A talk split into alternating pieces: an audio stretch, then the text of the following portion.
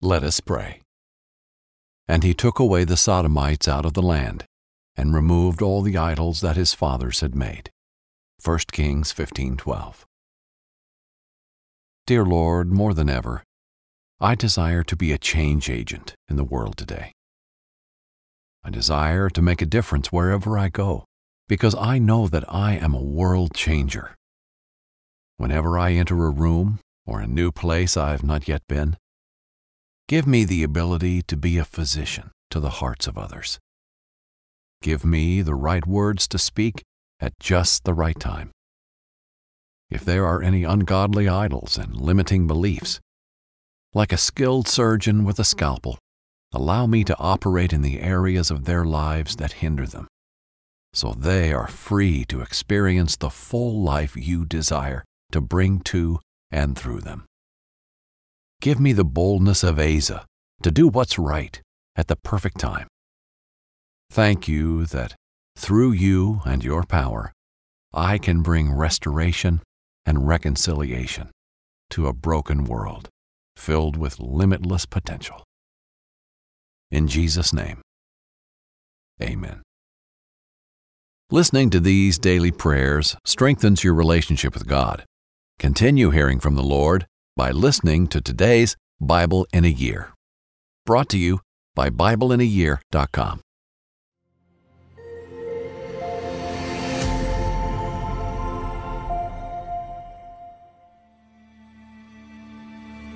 Abijah and his son Asa. In our last story, we learned about the downward spiral of Judah and Israel. Their kings, Rehoboam and Jeroboam, led their people into an era of idol worship, war, and cynicism. The past glory of David and Solomon seemed like a distant memory, and the people of Israel grew accustomed to sin and shame. In this story, we witness the next generation of kings rise up.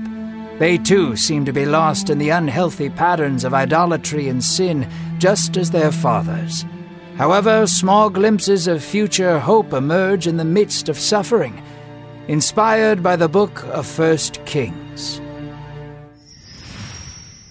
Hello, this is Jack Graham with today's episode of the Bible in a Year. In our previous time together, we heard about the descent of Judah and Israel into idolatry and wickedness and therefore judgment.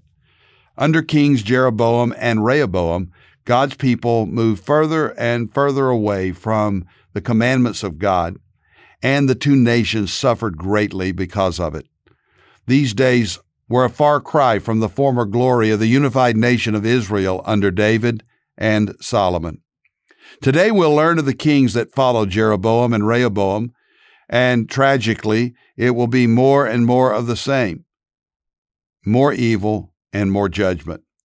But even in the midst of such unfaithfulness, we will see how God remains faithful to the descendants of David, to his spiritual family, Israel.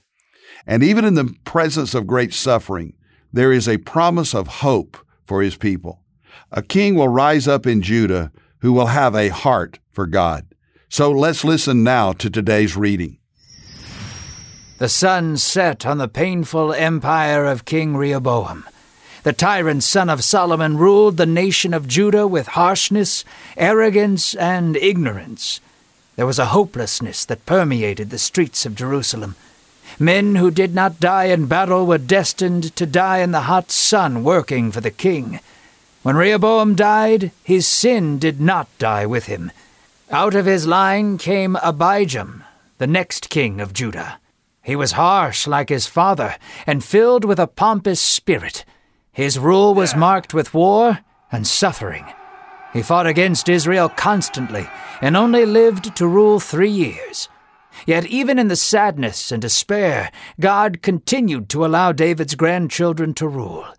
God had made a promise to David that his descendants would bring about peace to the world. The evil of Rehoboam and Abijah was but a small stain on the vast tapestry of God's story. Redemption would come, just not yet. When Abijam died, his son Asa became king.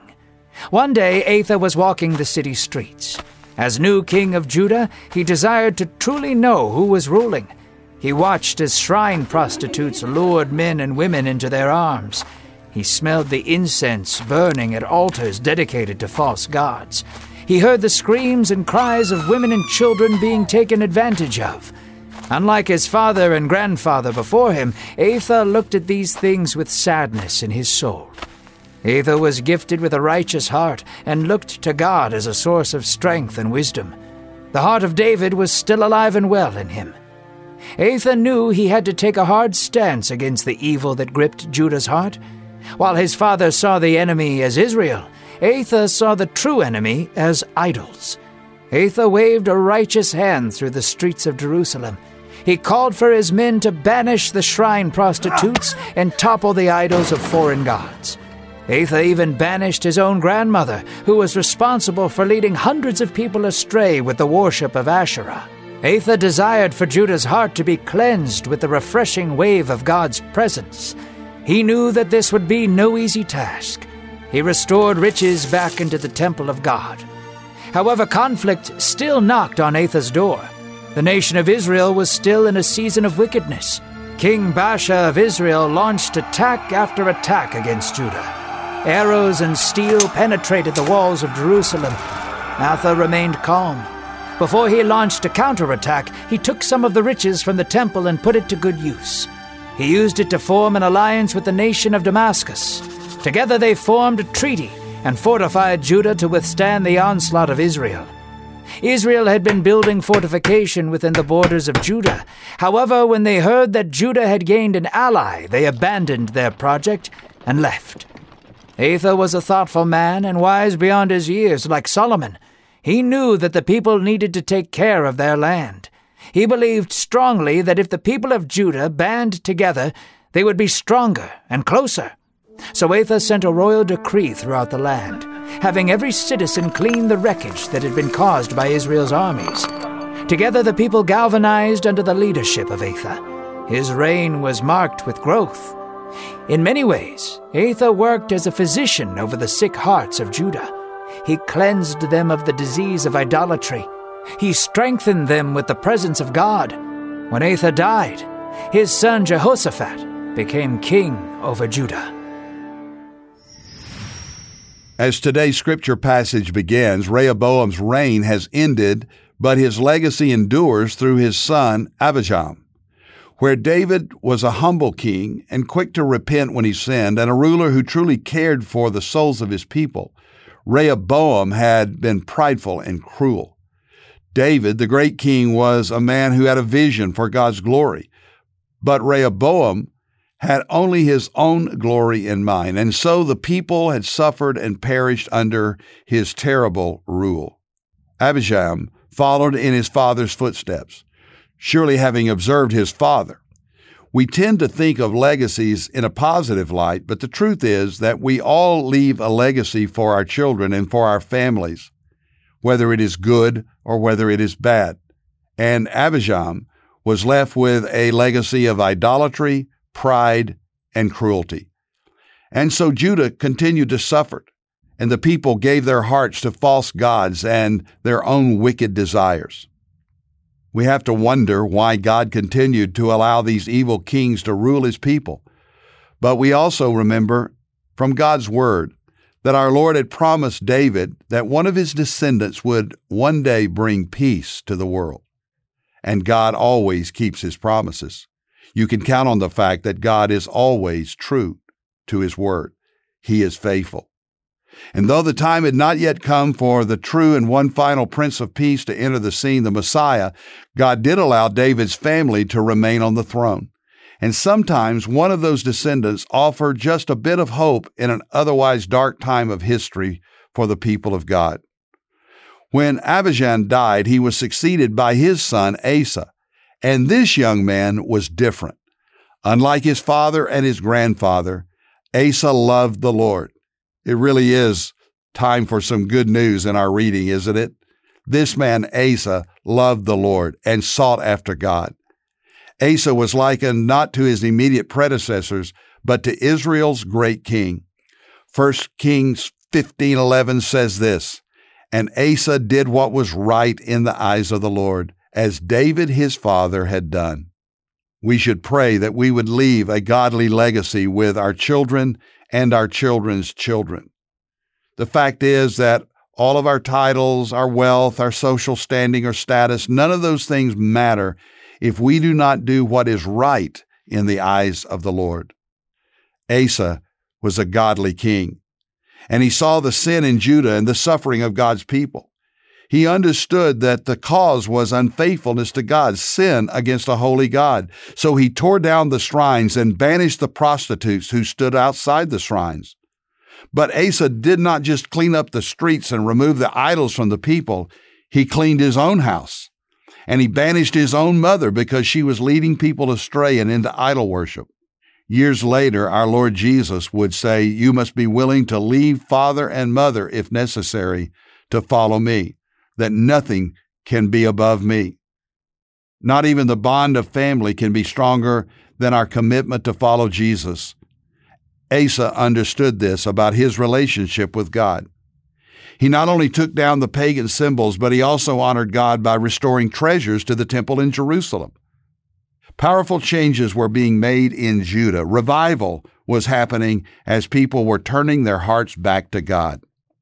But all was still not well in Judah. From the north, Israel's king Baasha attacked and began to fortify the city of Ramah within Judah's borders. Asa remained focused and calm. Rather than rushing into war and costing many lives in his army, Asa formed an alliance with Damascus. Together they fortified Judah for a potential war, and this alone sent Israel packing, fearful of a conflict with Judah and its ally. Because Asa had turned back to God and turned his nation from idolatry, he was able to unify the people, and God's powerful presence returned to Judah. Tomorrow, we will meet a man whose heart was also on fire for God, and he would become a powerful force in the kingdom, speaking God's truth to a stubborn and sinful people.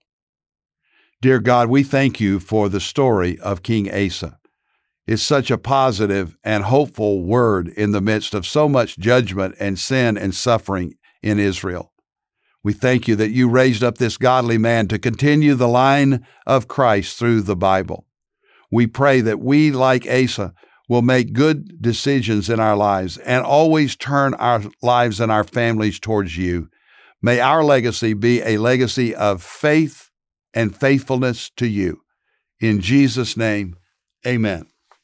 Thank you for listening to today's Bible in a Year podcast. I'm Pastor Jack Graham of Dallas, Texas. I would encourage you to download the Pray.com app and certainly to make Bible study and prayer a priority in your life. I would encourage you to go to church and be a part of a Bible believing, Christ exalting church. If you enjoyed this podcast, tell a friend. Let someone else know because the Word of God changes lives. And if you want more resources as to how you can know and love God and follow Him all the days of your life, be sure to visit jackgraham.org as we have many resources available to you as you journey with the Lord. God bless you.